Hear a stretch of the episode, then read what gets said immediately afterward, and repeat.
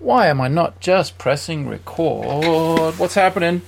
What's happening? Coffee drinkers, bass players. It's been the holidays. Did you survive? Did you make it out the other side? It is pouring with rain here in California. Little off schedule with our Sunday, Thursday podcast vibe. But I'm going to give myself a pass on that. It was the holidays. I hope you guys had a good one. Guys, girls, bass players, musicians of any kind. I really hope, actually. That would be awesome if there were lots of different musicians listening right now. Mm, so much nicer when it doesn't make that fucking hum, isn't it? Mm, nope, that doesn't do it. Anytime there's contact with the desk. Interesting. Okay. Hmm, okay. Ah, la la la la. Well, this is off to a, a flyer of a star. Oh, look at that. Planet Waves. Oh, yes. Planet Waves. What is that thing? It's like the little rubber thing that goes on the edge of the desk with a little kind of U shape in it that you can lean your bass up against is working kind of well as a reverberation stopper. Okay, great. So, how were the holidays, people? It was glorious over here, I gotta say. It was different, it was weird, strange at times, but Chelsea and I had a blast. Did a full English tea, because it's Chelsea's birthday on Christmas Day as well. Did a full English tea, afternoon tea. It was super fun out on the terrace. It didn't rain. It's actually pretty nice weather.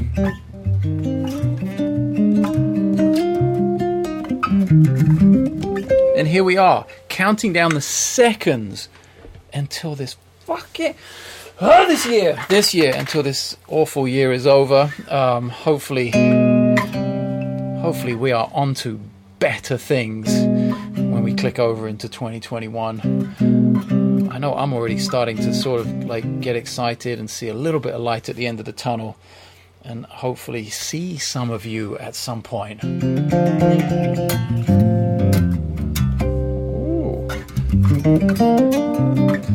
And I took some time off over the Christmas, uh, over the Christmas, Jesus Christ. I also took some time off knowing how to speak the Englishes. Awesome. Uh, but I did, took, took a few days off playing. This is my second day back, I want to say. So what are we today, the 28th? So yeah, 23, 4, well, 24, 5, 6, 7, four days where I didn't touch the instrument. That was a little different for me. Don't normally take that many days off unless I absolutely have to. Can't remember the last time it happened. So here we are.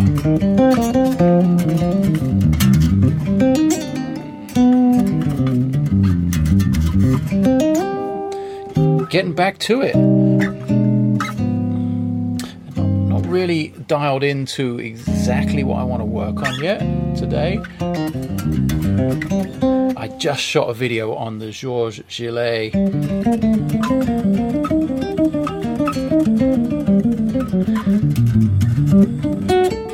Georges Gillet, the oboe uh, etudes um, for everyone on the bass studio. Let's do that. Let's run. Let's run a commercial. Um, uh, once, yeah, once again, it's not me, Undies, or the Cash App. It's just this podcast for the next 20 seconds. Uh, I will take up your time. It's brought to you by Janek's Bass Studio. I know that's me. It sounds stupid when I call my own bass studio. Whatever. Yeah, the Bass Studio is today's sponsor. You know, it's less than 45 cents a day to be a member right now. It's $14 a month, 168 bucks a year, less than 45 cents. I think that's less than what you know what? This is a really well thought out ad, huh? If we go uh, 168 well no, we need to go 365 divided by 168 is not what I was looking for, is it? What the fuck am I doing? Because that would be. Oh, what am I doing? Maths is apparently not my bloody strong point right this second. It's $14 a month. I know this. Okay, $14 a month times 12 equals 168 divided by 365 equals 46 cents a day. Jesus Christ. If you're still with me, um, thank you for bearing. Uh, bear- ding ding. Uh, thank you for bearing with that. 46 cents a day. That was the point I was trying to make. That is the price of investment. And I, I want to say that the return on the investment is kind of unlimited. That's how I look at my own practice routine, for instance. It's like my investment into myself as a musician is eh, at times it's pretty it's pretty extensive. Even financially, sometimes it's pretty extensive, but definitely with time, my investment into my into my playing and my career is is is pretty pretty substantial. But for 46 cents a day, I'm going to go out on a limb and say the return on your 46 cents a day should be musically, hopefully, you know, personally, uh, successful. So yeah, check out janeksbassstudio.com. Over 500 lessons, courses, kind of something for everyone over there. Check that out. Um, and let's get into something. I'm like moving around minor arpeggios here. This feels like a good place to be. I don't stick there very long, apparently. To a major is just. I tell you what, a, a discussion we kind of have ad infinitum in my Discord. If you're not on my Discord server, by the way, a lot of great conversations going there on there every day. You can find it if you're watching on YouTube. You'll find the link below this video, and a conversation or a topic, let's say that comes up there, that comes up on my Twitch streams, is the whole fret wrap debate. Should you use a fret wrap? You know, we get instantly, well, Victor Wooten uses a hair tie here and by this person, that person. For the most part, it's completely unnecessary, I think. Um, because it's it's kind of a it's kind of a crutch and a shortcut for not practicing technique, I think. And one of the videos I was shooting recently, I really kind of nail honed in on ah the first finger on the plucking hand is doing so much work. Ah that's right. Someone was asking me what's your oldest exercise that you still use? What is something that i've been doing from the beginning from like when when was that if we're in 20 from like 1990 something like 27 years ago something like that what is something i've been doing from the beginning that i still do to this day? It's this one right here without a doubt. It's string crossing. I believe this is in all the good stuff.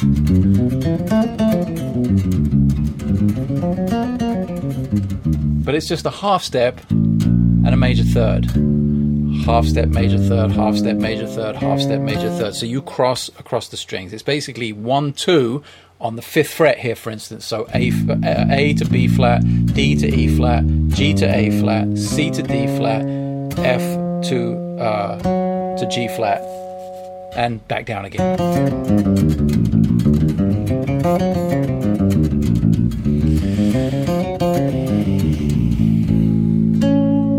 So that's something I've been doing from the beginning. And what I like about it is that it's string crossing. Uh, so you're going across the instrument and it's using combinations of fingers on the left hand that may potentially, uh, depending on where you're at with your technique, may be a little weaker than others. Your one two combination, for most of us, probably going to be the strongest and your weakest is kind of like more more likely than not going to be three four. But thank uh, you know you can thank this being an audio podcast. You shouldn't be able to hear the difference, technically speaking, between this and this. And that was first of all one two, and the second iteration was three four. So that is something I've been doing since the beginning. And as I was doing this, I think it was somebody who was asking me in the Twitch stream. I really dialed in on how much. I don't know why I haven't been conscious of this. And maybe it's just because I've been doing it so long, but I haven't been conscious of this recently about how much the first finger on your fretting hand uh, is responsible for so much of the muting. When I'm on the the highest string on my bass, for instance, for me it's the C string here, and I'm playing these two notes my right hand, my picking hand, my thumb is all the way across those those lower strings. So you don't get this, you get this. You get dead strings that don't ring on. So my right hand is taking care of that when I'm in the higher register of the instrument, or at least on the top string or the top two strings. But when we descend, right here, my thumb is anchored and the right hand is anchored on the pickup, and I'm playing the lowest string of the instrument. So my first finger is taking care of all of the muting in the left hand. And it's that combination of right hand and left hand muting that I think gets overlooked uh, in a lot of cases. And and the, the fret wrap is absolutely the shortcut to not really having to be that good at that thing.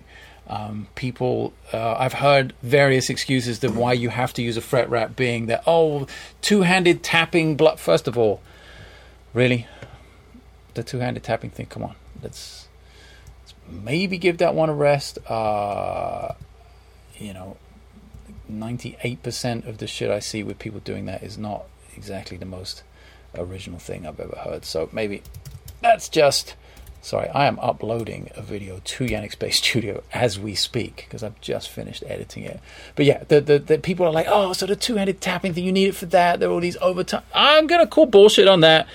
Um, not that I'm Mr. fucking two handed tapper, but I did try doing some of that stuff. And within five minutes of tapping out a, a, a, two or three octave arpeggio, figured out how to completely mute all the strings without anything ringing on without using a bloody fret wrap. So I know it's possible. Um, so there's that. Then the other people are like, "With the what's the fret wrap?" Oh, there was one kind of that Hondo came up. Uh, uh, Hondo Felder. For those of you who don't know him, go check out his uh, YouTube channel, Hondo Felder Music. Does some great uh, pedal videos, uh, fellow bass player. Um, Hondo was in the chat. he was like, "Oh, there is actually one technical use for it, like behind the nut." to stop like some overtone stuff uh, and like sympathetic overtones or something with, with a like high gain, high frequency distortion or something. It was something really specific and really technical where it did actually help the the the process of playing like djenty metal kind of music for bass players. I was like, oh, you know what? Maybe that's a valid point. I couldn't, you know, speak to it either way because I don't have experience in in that world. Um, not not as much as Hondo does, for instance. So yeah, maybe there are a couple of things that like that, but not the blanket kind it's just a fashion accessory for most people which i think is so fucking dumb. It's like uh, you got to have this thing and that thing and fret wrap is just one of those dumb gadgets that always gets added to the list of you know you're not an instagrammer unless you have fret wraps kind of attitude. But look, listen to that. You hear ringing you hear overtones? I'm not tapping with my right hand uh, uh, uh, and uh, let's see. What was I doing? Uh, so already, so first of all, I'm picking with my right hand. I'm hammering on with the left hand. There are no ringing notes. You don't need a fret wrap for that for playing fingerstyle. I was looking into okay, so do you really need it if you tap with the right hand? If you if you come over here and go well, absolutely, you don't need it if you're playing on one string because you've got your entire left hand is free to mute the rest of the instrument. So the note that is sounding is a G here on the E string on the 15th fret. Right, I'm playing 1 3 5, 1 minor 3 5. So my right hand's taking care of the E string. That's the note that's ringing. And then, you know, the fourth finger on the first on the on the left hand, the first finger. Don't really think it matters that much which one you choose. It's going to depend where you. But there we've made an octave and a half. No ringing. And I'm not Mr. Tapper. This isn't even in my repertoire of technique. I'm just learning it, and already I, I can see that there's no need for a fucking fret wrap. Uh, where would we go next? So already when I'm up on the highest, my right thumb is taking care of all of the muting of the bottom three strings. that's just basic technique. So.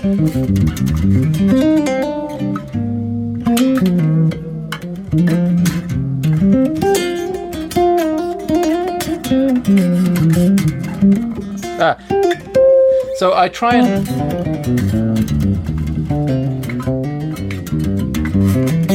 uh, again, if you are new to the audio podcast, you are going to get you are absolutely going to get more fret noise, string noise, etc., etc., because of where the mic is positioned.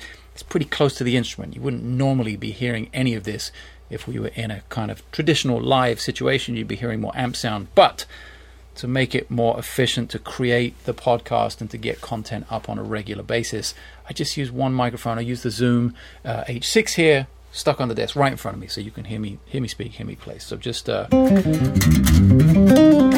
bear that in mind as we talk about stuff like muting and tone and all that kind of stuff.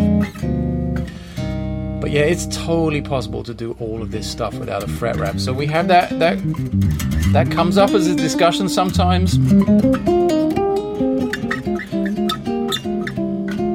Adam Neely said to me the other day, I will die on this hill. We were going back and forth on Twitter about I think English versus American quarter note crotchet, you know, eighth note quaver, that kind of thing. And I was you know, putting forth my case, and Adam was like, "I will die on this hill." We were disagreeing on something, but I will. I'll take in taking his phrase. I will die on this fret wrap hill if I have to. Um, I absolutely believe that it's a gimmick, and if you actually spent the time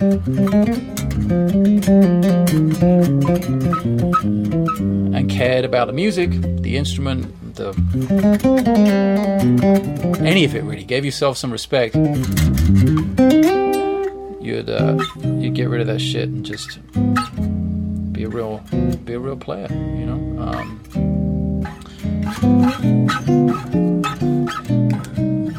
oh that's something ah see? And the brain clicks in eventually. That's what that's what scares me a little bit about taking the breaks. Oh man. Yeah that scares me a little bit about taking breaks longer than a day or two. Because uh, I, now I remember that I was really getting back into just loosening up. Um, arpeggi- uh, not arpeggios, triads and their inversions. That's what I was working on right before Christmas. Something I've worked on obviously a lot. I wrote a fucking book on it for Christ's sake. Um, Chordal Harmony has a ton of that stuff in it. Volumes one and two. Um, But I was just getting back into loosening that up because I wanted to expand the way I was improvising chordally. And I thought, oh, let me go back to the fundamentals on this a little bit. Let me go back to some of my own stuff and see what I can uncover and just, you know, improve the fluidity a little bit, if nothing else. Just reboot that partition of my chordal hard drive. Um, and, and get back in the flow of things. So awesome. Let me do a little bit of that. In case you uh, don't know what's going on here, I'm playing spread triads. These are uh, let's let's define a spread triad first of all, shall we? Here's a triad. It's a regular triad. It's C, a minor triad. C, E flat, and G.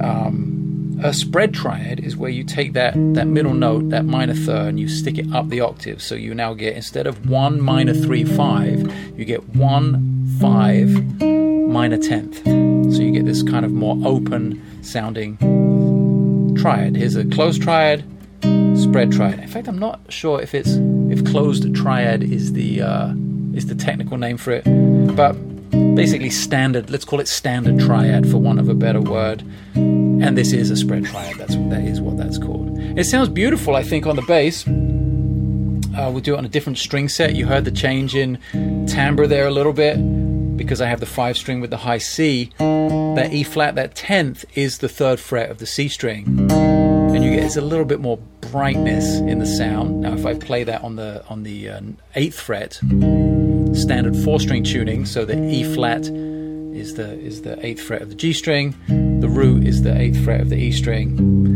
and the G, the five, is the tenth fret of the A string. Just a little darker. Even when I play that top note more with a fingernail than the fingertip. Oops, and then up the octave. Anyway, so that's a spread triad, and I'm playing them uh, in their inversions. So root position, C in the root. First inversion with the third in the root, minor third, gives me minor three, one, five.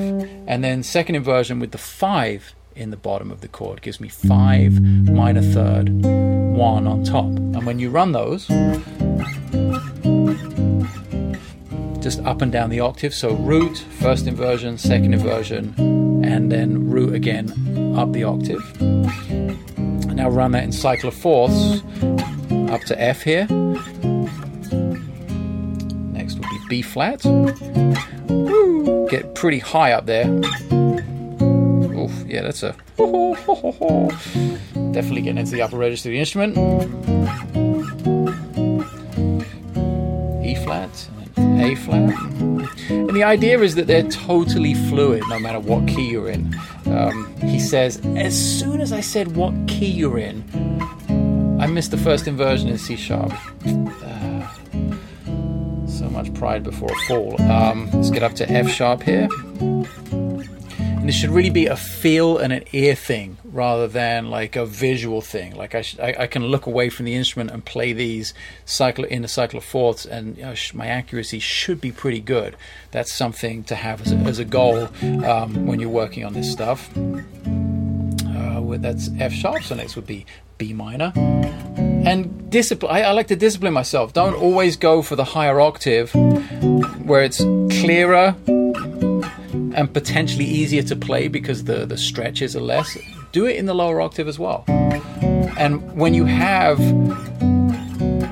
the option now to do that in multiple places, especially with the five string with the high C or a six string, I'm doing that again with the with the minor tenth. Now we're in B, so it's second fret of the C string is on top, and the C string is is the highest string in this string set. A little brighter in timbre again also challenge yourself to do that exactly the same notes, exactly the same shapes, but on the lower string set. So the top string would be standard four string tuning, would be the G string.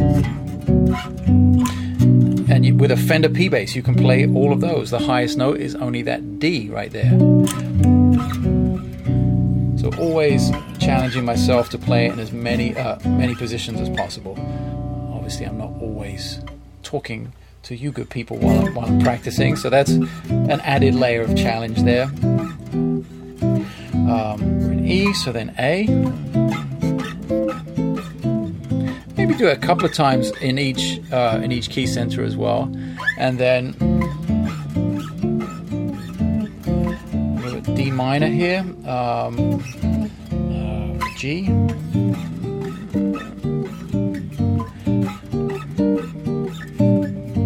And we're back to C. Uh, whoa! Uh, let's not get ahead of ourselves with the minor major stuff, huh? and then, of course, it's uh, it's it's also about. Oh man, I should probably not hit my desk lamp with the bass. It's also about rocking the major triads as well. Like, don't limit yourself to uh, to just one thing, to just one tonality. You can do uh, minor triads, major triads. I do augmented triads also. Augmented is less of a challenge because it's the same shape up and down. But if we just change the third to major, it's a whole different feeling, whole different sound, obviously, tonality, outlook. It's, it's physically different shapes with the hands. Um, something I might set myself is to go uh, minor. Want to go major first. Um, mm, interesting. Maybe I go minor first, um, and then major. Whoops! Come on. Because the major will lead into nicely will become a five of swords into our cycle of fourths. Next step in the cycle of fourths from C would be F. So we go F minor, and then F major to B flat. So we're getting this five to one at the end of the sequence every time. Um, I should really concentrate on this as well. I've got to jump down to go to E flat minor there because of the range. Major to to A A flat minor there. So and this is no uh, if you're if, if you've listened to any of my music before you might recognize that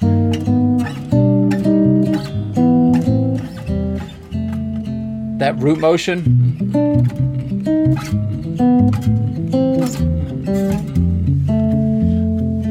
So here we are, uh, you know, inversions of triads coming to life as a composition. So, first inversion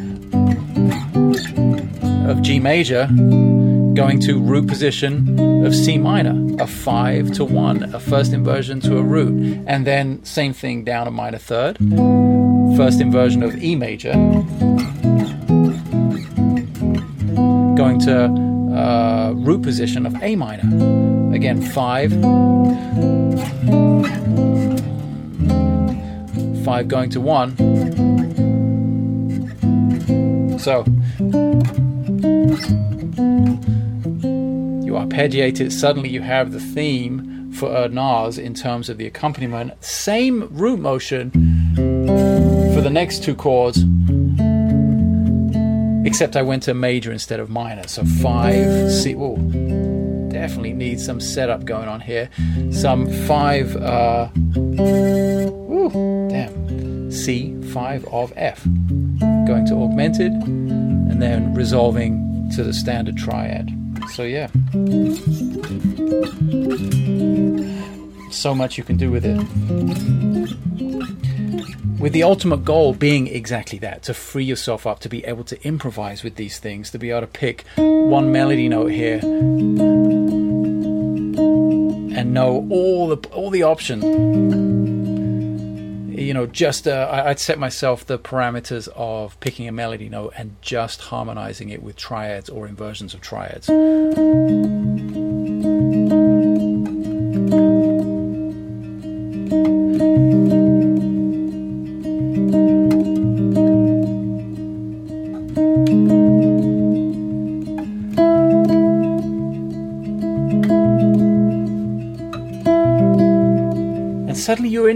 Musical territory, in composition, you're in a place where you can go like, oh shit, let me write that down. Here comes a chord sequence. Uh, maybe there's a song coming out of that. Um, and that's kind of I don't know. That's kind of a positive place to end it. I think I feel quite feel quite happy. Feel quite uh, quite jolly having got to that moment, and um, I'll probably spend another couple of hours on that this evening, which I won't bore you to tears with. I'll leave you with the with the conceptual content there, so uh, you can take it take it wherever you might. Don't forget janeksbassstudio.com. Like I said in the beginning of the video, 46 cents a day to be a member. Um, I'm glad I did that. I'm glad I figured out how to do that. to do that sum, even with even with a calculator, it was a bit of a challenge. Um, and yeah, we'll see you uh, see you guys and girls of the bass world on the uh, on the next episode.